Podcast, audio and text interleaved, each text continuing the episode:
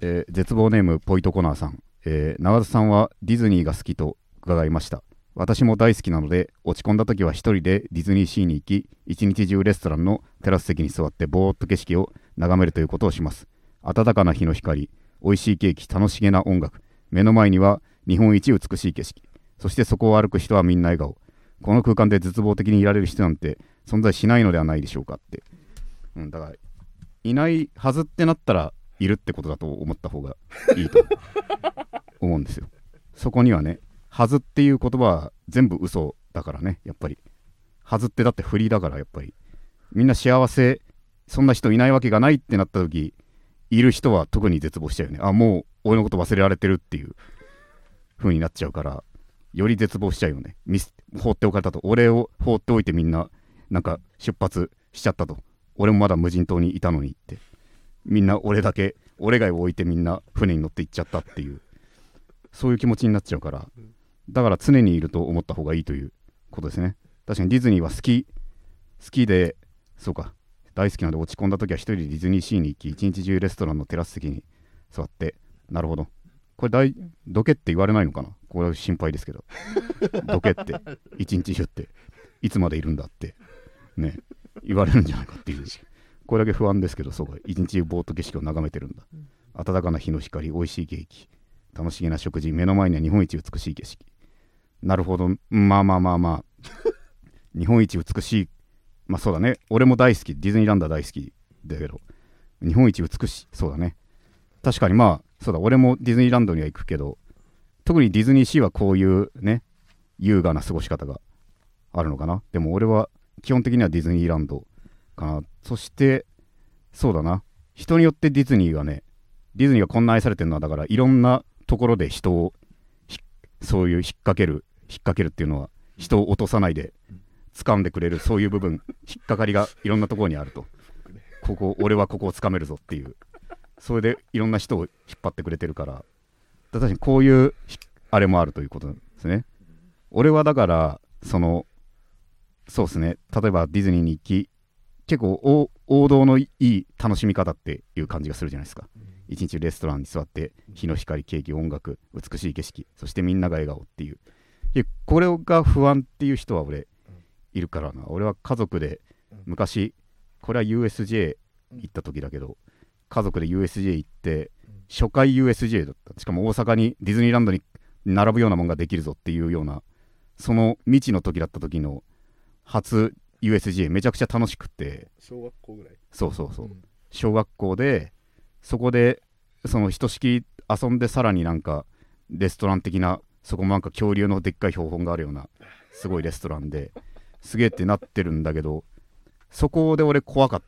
そこでもう俺はいろいろ不安というかああもうでも俺は30歳になった時にもうねこんなちやほやされることないしその時は両親ももうちょっと疲れた感じになってもうあの頃は楽しかったなでここを思い出すんだなっていうことになると俺はしかも仕方ないことなんですけどジュラシック・パークだからジュラシック・パークの名曲が流れてるんですよ。であのジュラシック・パークがあのスタッフロールで流れる時の名曲が流れてたからなんか本当になんか終わ終わるというかなんか人生の夕暮れをもう感じちゃってその時に。めっちゃいいスタッフロールだからさ。連想しちゃうんだよねもう。終わ楽しいのの終わりを連想させちゃうから。それとかディズニーランドでもそうだな。スプラッシュマウンテンが俺大好きなんだけどスプラッシュマウンテン乗ってあの最初登っていってあの野菜畑みたいなとこ通ってあのちょっと下の並んでる人たちが見えるみたいなところでやっぱ俺不安になっちゃうんだよね。やっぱり毎回。ここが楽しさのピークだからもうもう悲しいと。ここだから常々言うけどだから将来の辛かった時にあの頃は楽しかったなで浮かぶのがここなんだろうなっていう気持ちになるとその辛かった時のことを今から想像しちゃうから。そう。だから暗い気持ちになっちゃうんだよこれ辛い時に思い出すやつだなっていうことで辛さの方に意識がいっちゃうから。楽しい時に。そう。先回りして。そうなんだよね。だからポイントコーナーさんのこの文章で言うとおそらくディズニー私も落ち込んだ時は一人でディズニーシーに行きそういう何々楽しげな音楽何々っていうだからこの楽しげな音楽美しい景色温かな日の光っていうことがだからその最初の落ち込んだ時の落ち込んだ時を連想させるものになっちゃうっていう。そう逆になっちゃうんだよね俺の場合。だからディズニーランドは好きだけどこういう分かりやすい温かは俺は不安不安になっちゃうんですよね。不幸までの前振りというか。そうなんですよ。裸足の弦でもね。うん。裸足の弦でも、はい。今日はたくさんお金を手に入れられたから、ご飯が久しぶりに腹いっぱい食べられるぞって言って、はい。そのご飯たくさん食べてる自分たちの絵をぽわって描いてるわけですよ。はい。それがもうもう心痛いんですよ。絶対これが台無しになる事件起きるじゃんっていう。この幸せなご飯満腹の笑顔って。で速攻でお金盗まれちゃうからまた。ですぐそのご飯食べれなくなった悲しい絵も浮かん弦が浮かんでなんてことだってなっちゃうそれが俺悲しすぎたからあまりにだ前振りの幸せが俺本当にはい。辛くて見てられないんですよね、あそうだからディズニーの分かりやすいようなところを真正面から楽しめるこういうポイントゴナーさんはうん。そこは素晴らしいと。でも俺はちょっとそこをちょっと歪んだ目で見てしまうというかねその真正面からの幸せを悲しいことへの振りとして俺は見てしまうからやはり。でもディズニーランドは俺大好きですわ。ディズニーランドね一人でよく行くもん、最初に行ったのがうん、小学校え違うわ。そうだね。か一人は多分高校の最後の方とかあとは大学1年からかな。だから肩の立った時はすでに行ってた。うん。そうだったんだ、そうだね。ディズニーランドね。一人で。うん。結局一人で行く。だって俺みんなで行くならねみんなだってみんなで行くなら何しても楽しいと俺は思ってますから。逆にね。ディズニーである必要があるのかっていうことですよ。トランプでいいじゃんと。家でトランプでいいし56人いたら何してももう楽しいのに。なるほど。ディズニーは余計なことだと。いうことですよ、うん、だむしろ一人こそ一番向いてるのが俺はディズニーと。思うわけなんですよね。ハードル高くなかった。そうそうそう。ハードルはうん。全然平気だってなんとなく一人のおじさんがいるっていうののうん。向こうも思っ知ってくれてるはずだっていう勝手な一人でディズニーに見せられたおじさんっていうことで配慮があるはずとその向こうのディズニーのキャスト側もっていう。なんだかんだ引く人はいないだろうって思って。でもたまにそうだね。たまにひそうだね。その気を利かしてその何名様ですかってあのアトラクション乗るときとかにうんあるわけ、うんで大抵はこの一人って人差し指上げたら、その普通にここ何番どうぞって言ってくれるんだけどたまにそのあ1名様ですねって大きく言う人もいてうん。後ろが女子高生の集団とかだったら、うんもう明らかにもう気のせいとかじゃなく明らかに言われてる時あるから 一人で来てるよって言って。気のせいとかじゃなくて。ねそうそうそう。うん。私もうこの前も俺後輩たちとねうん。誘われて行ったんですよ。俺普段一人でディズニー行ってるっていううん。の知ってるけどディズニー好きだからってことで呼んでもらってそれでソアリンに並んでたんですわ。それでソアリンっていううん。とディズニーシーのね一番熱いアトラクションうん。そこに並んでてそしたらそこに一人でね並んでる女性がいたんですよそしたらその後輩たちがすごいねそのあああの人一人で並んでるよって言ってあなんなんで一人で来ることになるんだろうなって。こういうこういうことだったけどこういうことであれなんじゃないもしくは誰か誘われるのを待ってんじゃないかみたいなすごいやってだからリアルタイムにさ現場を俺は聞いてしまったからその一人だったらやっぱ言われちゃうんだと。いうことであれも悲しかったね。でも後輩たちそうだね後輩に誘われることは多いけど、この前もそうなんだよ。礼儀正しい後輩がねはい「なあさんディズニー行きましょうよ」って言ってで他誰呼びます？って言って俺がまあまあなんとなく仲いいないないとかないないとかいいんじゃない？って言ってでこれでいいでしょ？って言ったらそしたらその後輩が「いやでも永田さんってそれだったら奇数になっちゃいますよ」って言って「えいや別にうんいいんじゃない?」って言ったら「でも奇数だと」ってあのジェットコースターとかって2人で1列みたいなとこあるからその1人1人で乗ることになっちゃいますよって言ってあでもそれは別に全然いいよと。じゃあそうなったら俺が1人で乗るよって言って。いや先輩にそんな1人で乗るなんてまでさせられませんよって。言って俺は積極的にいつもやってるんだと。それを。俺は1人でいつも言ってんだと。なんでそんな罰ゲームになってると。俺が自主的に罰ゲーム言ってる人になってるんだっていう。なめてんのかと。だって俺一人ディズニーって言ってるって言ってんのにそいつが優しいからそんなことさせられませんよって言ってるけど寂しいことじゃだと思ってないからって俺はちょっと切れてしまいましたよね。あれ。ディズニーをねその一人でいろんなとこ見たいじゃないですか。うん。だって横にいる人に集中するならじゃあもう風景は何もなくていいわけですよ。真っ白な部屋で上下してりゃいいだけです。よなんですよ。いろいろ見ればいいと。はいはい。俺周りを見てねディズニーランドのそうだな。なんだろうな。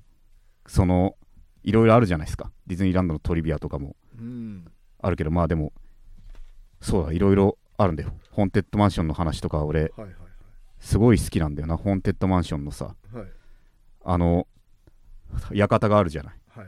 館入ってでも入ってしばらくしたらなんかこの絵を見てくださいとかいうのがあるんだよね。ね。で見てそしたら絵がどんどん伸びていってはい。その絵の人たちが実はとんでもない怖い死に方をしてたみたいなのが明らかになってでそのままどんどん進んでいくわけなんだけどここで要はあの絵を見てる時にさはい。要は地下に行ってるわけなんですよ。エスカレーター。まあ日本のは知らないけど海外本場のホーンテッドマンションは。地下に行ってるわけですわ。はい。で地下に行ってでその後乗り物に乗ってあの不気味なね建物を進んでいくわけなんですよ。その館廊下を進んでいって。でこの進んでいる時に実はもう地下を通ってもうパークのもう敷地外までもう伸びちゃってるんですよ。この地下は。進んでそれでまた館の大きななんかそのお化けのパーティーだみたいなのをやってるわけですよ。そこはもう実はパークの外でやってるわけです。パークの外の何もへ普通の無粋な外観は普通の建物みたいなとこそこっぽいところをもう実は中はそういう風になってそう通っていってそれでまたこう自然と戻っていって出口はまた館の出口になってるわけなんですよ。だからこれは恐ろしいことじゃないですか。もうあそこだけで起きたというか空間をうん。錯覚させるマジックというか。うんそういうのをねしてるわけなんです。もうすごいディズニーの外まで出た大規模なアクションがあったのにもかかわらず入ったのも出たのも館だからあそこだけでやってることとね思うと。あとこれもまた散々言ってるけど俺はこれは特にね全芸人に聞いてほしいと思った、俺は本当に感心した話ディズニーホンテッドマンション乗ったことある人しか分かんないと思うけどまあ内容を知ってる人にしかちょっと伝わらないかもしれないですけどまあホーンテッドマンションというのはそもそもウォルト・ディズニーがうん。その死んで初めて作ったアトラクションなわけ。死後の今まではウォルトが携わってたけどとでもうウォルト・ディズニーもう超ねカリスマリーダーなわけですよ。だからその圧倒的リーダーの指示ない状態で作んなきゃいけないはずのアトラクションということでそのナンバー2たちがいたんですけどまあ揉めるわけなんですよ。やっぱり司令塔がいないと。でナンバー22人ぐらいいてそれがね意見真っ二つなわけです。ホーンテッドマンションっていうのを作ろうぜってなってあホーンテッドマンション。じゃあディズニー初めてのお化け屋敷だから。まあここはちょっとディズニーも怖いのやれるってとこ見せてやろうぜっていう。ちょっと怖いお化け屋敷にしようぜっていう片方。片やもう片方はいやいやでも今までねディズニーのアニメーションではその親しみやすい可愛いお化けたちが出てきただろうと。だからディズニーのお化け屋敷ってのは結局可愛いお化けたちと愉快にやるやつなんだと。だディズニーランドなんだからそれ愉快にやりましょうよという。もう超逆の意見じゃないですか、はい。これがもうバチバチにナンバー2同士ぶつかってでどうなったかって実際のアトラクションを見てみるとあの前半部分ですわ。前半は廊下を渡っていくときにはい。あの壁画があって、うん。それがなんか視線を感じるとこっちを見ている気がするみたいなやつとか今本棚の本が勝手に動いた気がするとか人がいないところに影が見えるとかそういうリアル寄りの怖さがあるわけなんですよ。前半部分はそういうリアルな新年芸を堂々伝えやっていってで最後はそのさっき言ったそのお化けたちのパーティーみたいな。お化けたちがみんなで楽しく歌って踊ったりしてるっていう。つまり前半部分がさっきのガチで怖いをやりたい人の。で後半がそのアニメ可愛いお化けをやりたいの。要は両方採用してるわけなんですけども。これが全く矛盾どころかもう緩急になってるわけなんですよね。もう成立しちゃってるわけなんです。だからもう物語のピークとしてあのわちゃわちゃみんなでやってるのがもうもう成立してるじゃないですかもう。面白いのとして。だからこれは俺感動しましたよ。結局この両方が通るのを通すっていうのが正解なのかもしれんと俺は思いましたね。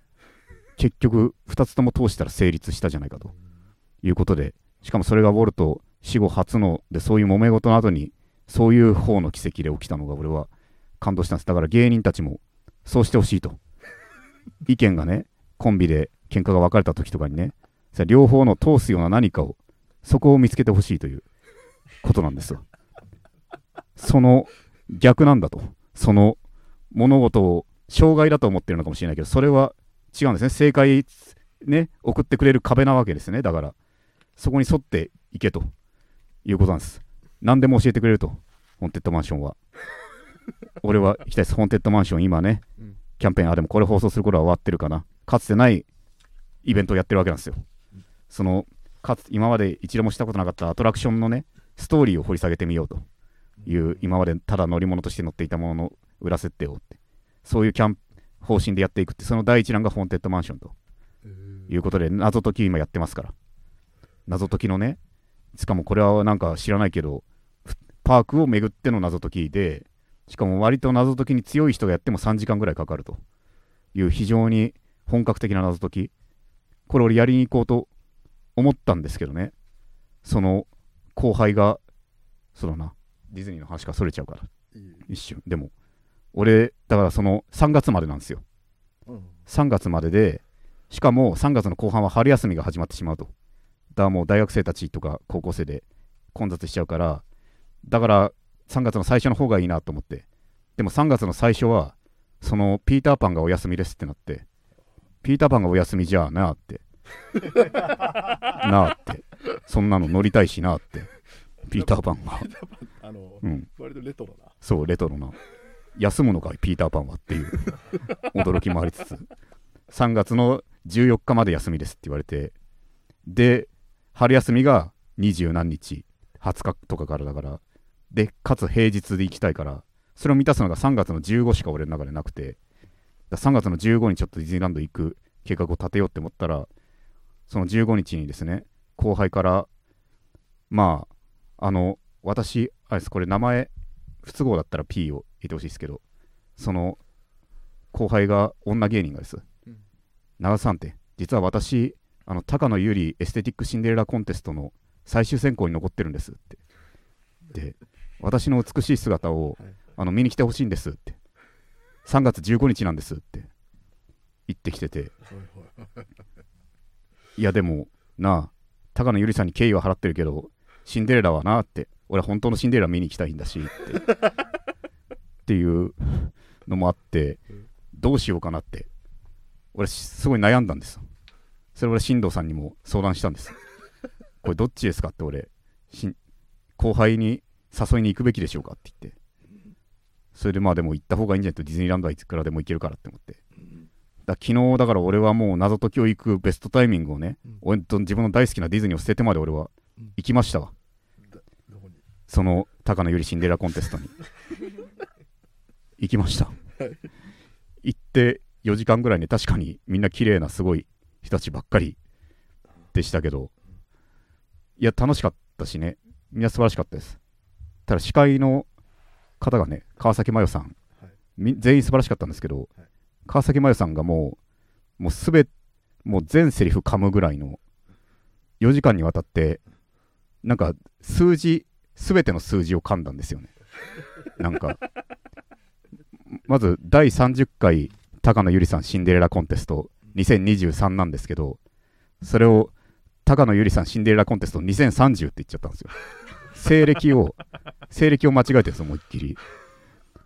それも間違えてるしその女の人たちがみんなその頑張って痩せた美人のね頑張られた方々が出てきてその一人一人紹介をしていくんですよ。でその時にその盛り上げる音楽と一緒にその隣の女性の方が司会の方がそのウエストが何センチから何センチにバストが何センチから何センチここが何センチから何センチってデータをどれだけ痩せたかを言ってくれるわけなんですよ。でマヨさんがその最後にそのつまりで累つまり合計はマイナス何何点何キロ痩せました？っていうのをマヨさんが言ってくれるんですけどそれをもう3分の1ぐらいの頻度で間違えちゃうわけなんです。何キロ痩せました？失礼しました。何キロでした？っていう。だその誤差が大きくいって小さくなってた時がよりなんかいけない気もするしそんななんか良くない気もするし。あと客席俺らもみんなその拍手ここ拍手みたいなの言われてなかったから、どこで拍手していいか分かんないんですよ。だからみんなでも気遣いでここを拍手してあげたらよいいかなっていうおのの判断で拍手するんですけど。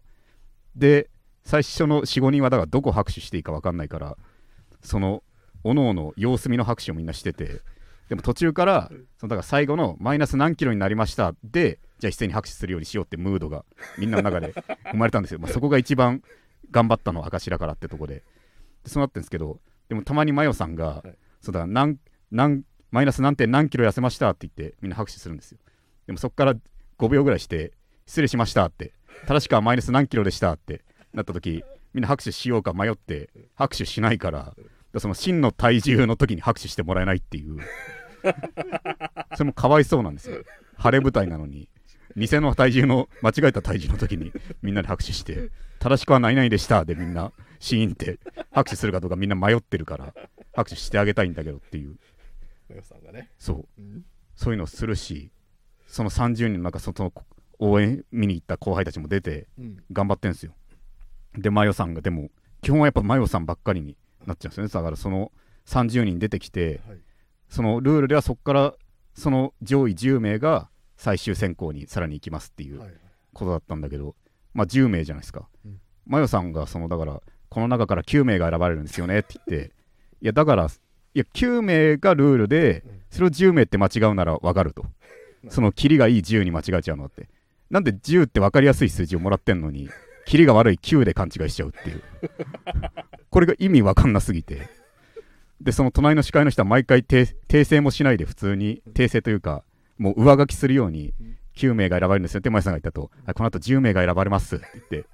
何回もでも何回も間違えるんですよ。そのでこの中から本当に素晴らしいですけどこれだけでもでもここから選ばれるのが9名ということでって言って。ずっと9と10を間違えて。で俺は隣の人にも「え9 10, 10っすよね」っていう風に。聞いて「うんそうそうっすよね」って言ってなって。で最終的に10選ばれるわけなんですよ。で10人はドレス審査を行われるわけなんですよ。で10人のドレス審査でまあ10人いきいきなりは全員出られないからドレスも大きいしだから5人ずつ出るわけなんですよ。てかまあ順番にじゃあまず最初のブロックを見てくださいって言ってで10最初の1人何々さんですっていうのをどんどんやっていって綺麗なドレス姿ですわ。それ4人その3人目3人目出てで次4人目っていう時にまたまよさんが、い。じゃあ続いてこのブロック最後の方ですって言って 何さんって言ってえ4人目4人目なのにって思って。だからマヨさんはまだ9だと思ってるから4号で割れると思ってて。だから4号だと思ってるから 4人目が最後だと思ってて。なんでそこまで9にこだわるんだと。何回も10って言われてるのにってそれも失礼しましたって5人目ですって言って また5人目を寄ってうんだからもうグランプリは良かったんですけどもうちょっとマヨさんがうん数字を全て間違えるのがちょっと面白すぎたんで。そうですね。いいや、でも素晴らしいし、YouTube でね、確かもう公開されて全部見れるように公式がなっているので、見てあげてください、本当に。感動的な大会でしたから。後輩さんはでも、えーっと、ファイナリスト。ファイナリスト、さらにその10人にも残ったのよ。そう。すごいの。エントリーに行っていいのかな？エントリーナンバー22番の川田翔子という、あれだ、あのザ・ W でも決勝に1回行った合わせ味噌っていうコンビで行った子なんですけどね、ここしばらくはそう、ダイエットに精を尽くしていたみたいで、そうですね。いや、本当にでも、大会は素晴らしかったですけどね、うんでも、そうだね。いや、マヨさんも、マヨさんもやっぱ面白かったですけどね。マヨさんも。ただ数字を、数字だけ全間違いなのが、なぜなんだろうって。噛むとかは一個もなかったのに、あらゆる数字を、9と10を延々と間違えるのが本当にな、意地なのかなって思っちゃう。なんで数、霧の悪い方で覚えちゃうんだって。まあ、それもあったけど、でも、結局ディズニーランド行けなかったけど、そうね。そう、ディズニーランドうんの話にね、もうぜ俺ディズニーランドすごいね、うん好きですよ。もう、いや、高野ゆりさんコンテストも好きなものの一つにね、なりました。シンデレラって人の数だけいるんだって俺、学びましたけど、みんな美しかったですけど。川崎麻世うんニュースにはなってないね。あ、でももう、めっちゃ間違えた昨日、昨日の話だね。そう、めっちゃ間違えたは多分ないと思う。ただ信じられんぐらい間違えたから、やっぱり。本当に。マヨさん以外が完璧だった分ね、余計目立っちゃったんですよね。他のみんな、みんな素晴らしかったんですよ。マヨさんも。いや、優しかった。人柄は出てたけど、うん数字はめっちゃ間違えるから。そう。それはあったな。でも、いや、ディズニーの話をしたい、やっぱり。な、ディズニーの。ディズニー、でもディズニー好きすぎるからな、もう。本当真面目な、でもディズニー、そうだね、でも俺の人生やっぱり、あれなんだよね、もう2つ目標はやっぱり、はい。やっぱりまっちゃんと仕事をするということ。はい。と、あとはかい世界のディズニーに行くということ。なんだよね。あの世界各国のディズニーそう。世界のディズニー。それが終わったらだから本当なんか惹かれそうな子供助けて死ねればと。思う。危ないっつって。それ死ねたらもう一番いいと。全てをね、そう。全て人のために死ねたらいいと。ディズニーランドうん。俺そうだね。だから結局どういうそうだね。さっきポイトコナさんのうん。そういう楽しみがあるっていいけど俺は違うと言っただけですけど俺はでもそうだな。どう楽しむか。でも子供の頃から好きで、うん特にやっぱあれだなでも基本思うけど子供の頃逆に好きじゃなきゃハマれないと思うんですよね。うん。大人になってから今言っても。俺はプーさんが好きプーさんのハニーハントですよ。で俺もその当時ははい。逆にだから嫌いな人側の発想だったかもしれないな。なんこれに何時間待つとかはいどうなってやがるという気持ちでプーさんのハニーハントっていうのができたらしいんだよって言って何時間待ちとかいうのでこんなね待ってね超えるものなんてあるわけないだろうとこの待ち時間のストレスをと。俺は思ってうん。見てでも入り口が見えたよってなってそしたらもう絵本なわけですよ。うん。巨大な絵本になってそこに入っていくというのがそれがちょっと小学校一桁台の年齢の僕の想像を超えすぎていたので ちょっとこんなことしてくれんのかよって 思って。そう。絵本の世界に入るっていう発想がなさすぎたからちょっと衝撃を受けたんですよね。すごいと思って。で中も壁がページになってプーさんのあらすじをね紹介していってるわけで。でも完全にもう絵本の入っていってで最初もあれですよ巨大な絵本がパラパラってうん開いてプーさんは風船が欲しいと言いましたって言って。はいはいで蜂蜜を取りに行く旅に出かけるわけで。でいろいろ旅をして蜂蜜の匂いをね、うん。嗅いだりもしてで最後いろいろ旅をして最後にそのあれですわそのプーさんはおな蜂蜜をいっぱい食べてお腹いっぱいになって眠りましたって言って、うん。でその巨大な本がうん。このパタンって閉まるわけですよ。それで終わりってなるのに俺はもう感動してそそれだな本当にディズニーを。好きになったのは。そんなことしてくれるんだと。そう。やっぱ事前にアニメをね毎朝見てたのがでかかったかもしれない。完全にその世界をねやってきたからねプーさんのアニメを見て。プーさんのアニメ見てたよ。プーさんのアニメあのラビットがすげえ性格悪いやつ。うん。ラビットが異常に性格悪いやつになっちゃってる全部ラビットが痛い目を見るで終わるから。ラビットが意地悪で嘘をついて大きいことになって、はい実はわしが嘘嘘をついただけなんだっての回で終わる話めっちゃ多いからね、うん、ラビットがすごい性格悪い。知らなかったけど、うん。やってやってたっけ？やってた。テレビやテレビ界が。そう。テレビ界になるとやっぱうん。話を作んないといけないからさ。はい。キャラの性格っていうのがどんどん固定されていくというか。最初性格悪いで定着しちゃったらもうはい。すげえ嫌なやつになっちゃったからね「ラビット!」でも原作ではかなりいいというか嫌なことというかね。そんなことばっかりさせられるという。にあのおおじいちゃんみたいおじいちゃんみたいならそう、はいはいはい。うさぎ。なはいはい。毎回畑を耕してるんだけど、うん。毎回他のやつらが変なことやって畑をぶっ壊されるっていう。だからそういう愉快かわいそうっていう役目だったんだけどうんうん途中からだからそれで壊しやがってで切れる人になっちゃってうんなるほど。そっから何にでも切れる人になっちゃってもう。で怒りすぎだよで反省するっていう人になっちゃうっていう。最初被害者だったのにどんどん悪の方になんか怒りすぎっていうことでねこれでも世の中にも言えるかもしれない。やはり虐げられている人が怒ってんのにはい。あの人なんか怒りすぎてる怖いわってなっちゃうっていう。確かに。それで怒れなくなっちゃうっていうね。それかもしれないね確かに。でもさあの、うん。まあ、ひ結構あるでしょ？うん。あの 普通は、うん。あのまあ、友達と行くとか、まあまあまあ。デートで行くみたいなうん。誘われとかもあるわけじまあまあまあ。ゃない、いやでもそれはな一人うんうん。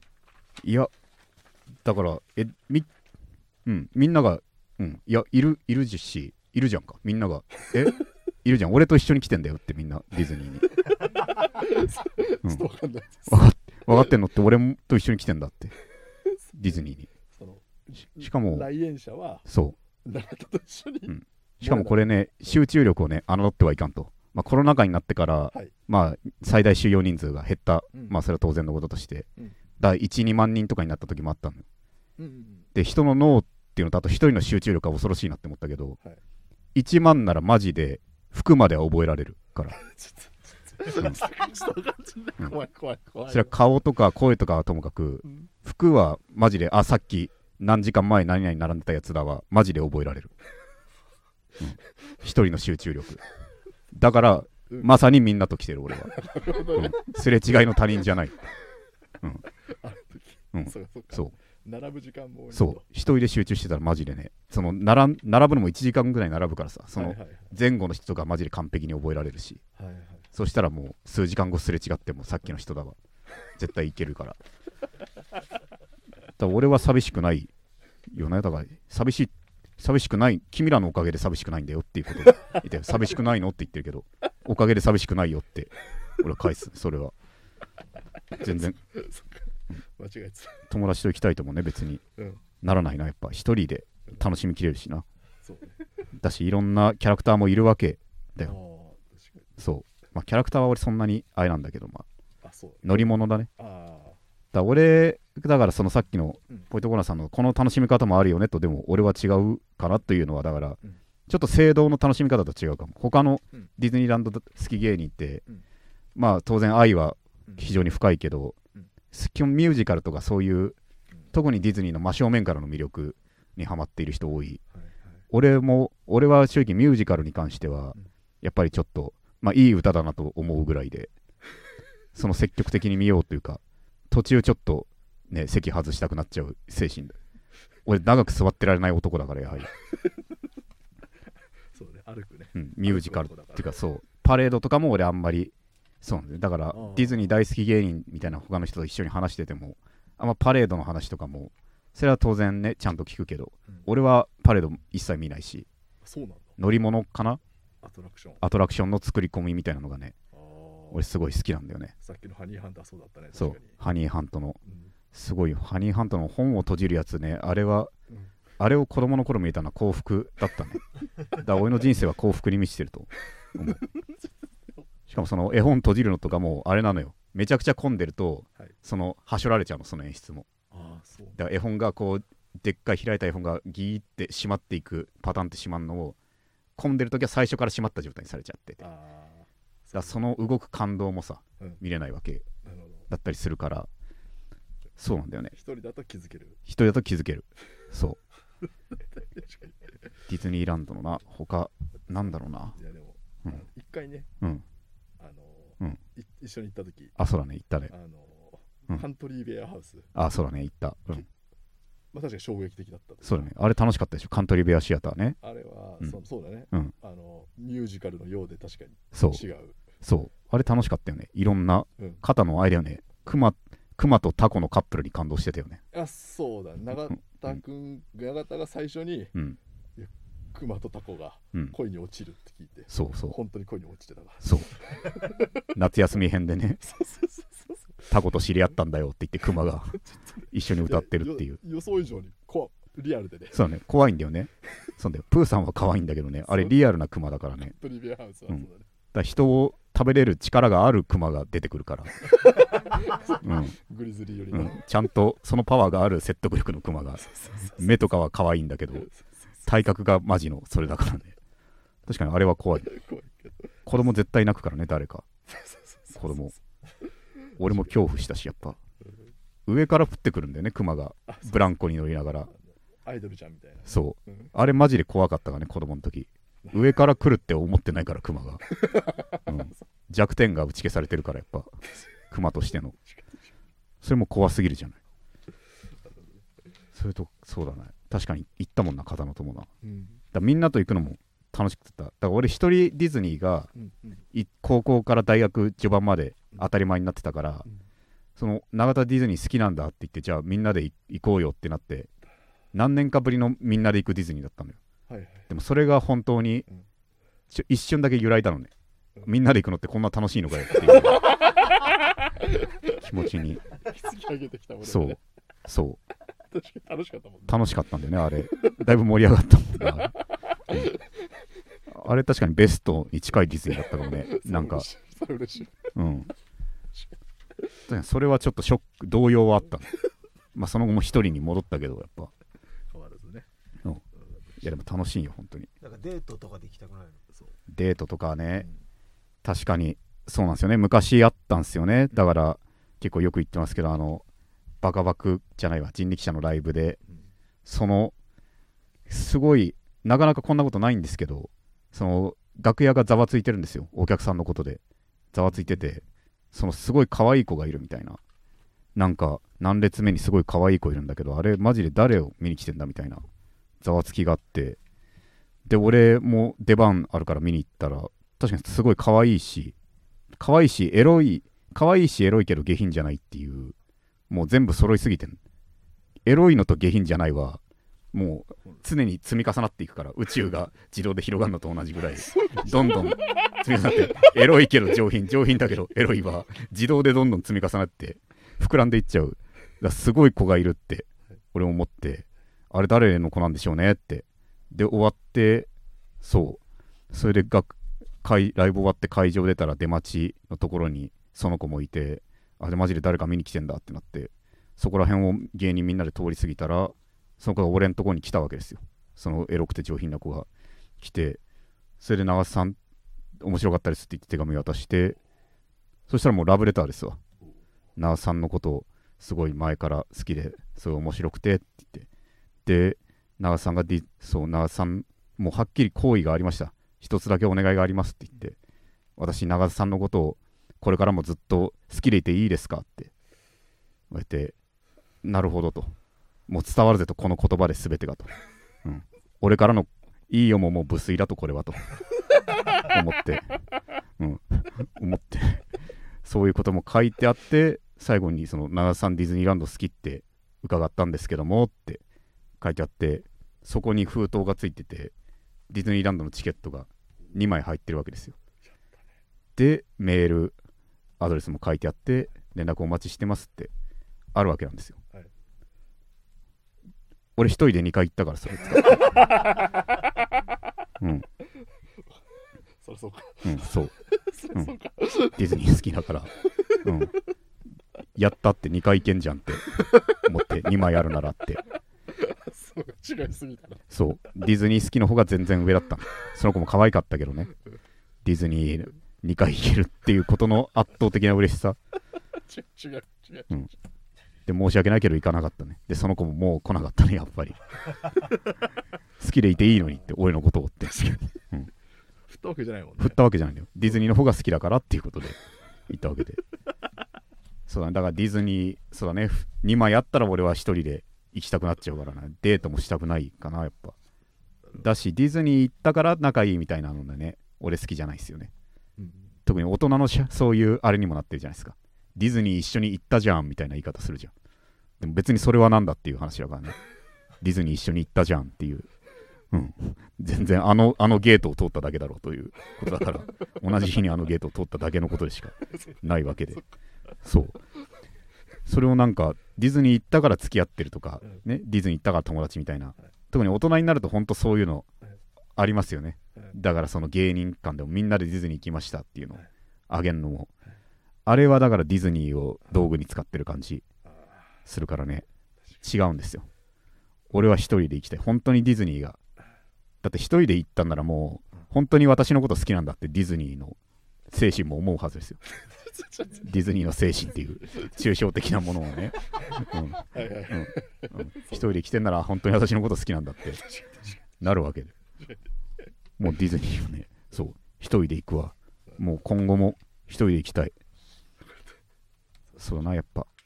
なんか作り込みとかだな。やっぱ俺は好きなのは。そういう分かりやすいストーリーとかキャラクターもうん好きだけど、うんそうだな。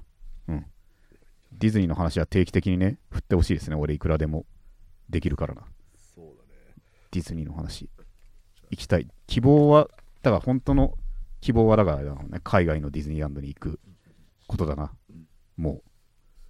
だから売れてセックス的な。うん。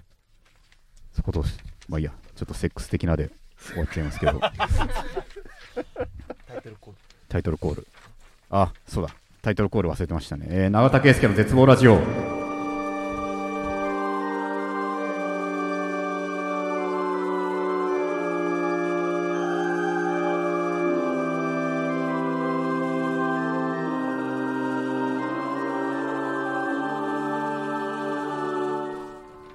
というわけでね、えーこの番組は永田圭介の絶望ラジオです。いろんな番組を吐き出していくのでよろしくお願いします。えーこの番組は僕自身が人生に希望を感じたとき、最終回を迎えます。番組の感想は、ハッシュタグ絶望ラジオでツイートしてください。また、リスナーの皆さんからのレターも募集しております。えー番組を聞いての感想、質問などな質問など何でも構いません。番組配信画面のレターボタンから送ってください。ラジオネームも書いてもらえると嬉しいです。というわけでね、コーナーをやっていきたいんです。ややりますか？コーナー。どうしよう。時間ないからいいですか？あじゃあもう、はいえーじゃああっという間にね、もうエンディングということなんですけども、はい。えーえーこの番組ではね、えーリスナーの皆さんからレターを募集しております。番組を聞いての感想や質問、コーナーへのレターなど何でもお待ちしております。番組配信画面のレターボタンから送ってください。ラジオネームも書いてもらえると嬉しいです。番組の感想は、ハッシュタグ絶望ラジオでツイートしてくださいということなんですけども、ですから今日はディズニーの話ばっかりにね、なってしまいましたけど、グッズとかは買うの？グッズはね、買わないですね、ほとんど。お金もあんまり、そうですね、だから、そういう意味では良くない曲かもですけど、お金を落とさないのもあんま飾り出したらキリがないですかね。あでも前メダルを、メダルがね、何十周年記念みたいなメダルが売ってるんで、そのメダルボタンを押したら勝手に機械が自動でその場で作ってくれるんですよ、メダルを。それね、みんなは何しようかなっていう感じで、そのどれか一つにしようってなんでるんですけど、俺はだからもう一人で、これは全部買うと、3種類、ABC 全部買うぜって思って、だ3ついちいち焼いてくれるわけなんですよ。時間がかかるんですけど、それ、だから、その行列ができてしまって、その俺、先頭の俺の後ろに女子高生が10人ぐらい並ぶっていう、その異常な光景ができてしまって、それはみんなに後輩たちに取られてしまいましたね。な先頭、女子高生の先頭に長瀬さんがいるなんてっていうことで思いましたけどね。だ欲しいやつは買い買いますけどね。そうですね。いや、でもあれは可愛かったと思います。結局、俺も女子高生と同じ感性を持ってるということが、風刺画というか、意味意味の分かる人には、心の目で見ればこれも女子高生に見える。女子高生しかいないよねって言えるようになった人は、人の本質を見れてるかもしれない。その写真を見て。これ女子高生しかいないねって言ったら、魂だけを見てる人になる。しないですね。はい。うんはい。という、というわけでね、はい。えー今回はもう、もうディズニーの話だけで、はい。えーえーすいません、えー最後までじゃあ聞いていただきありがとうございました。えー来週も絶望しましょう。さようなら。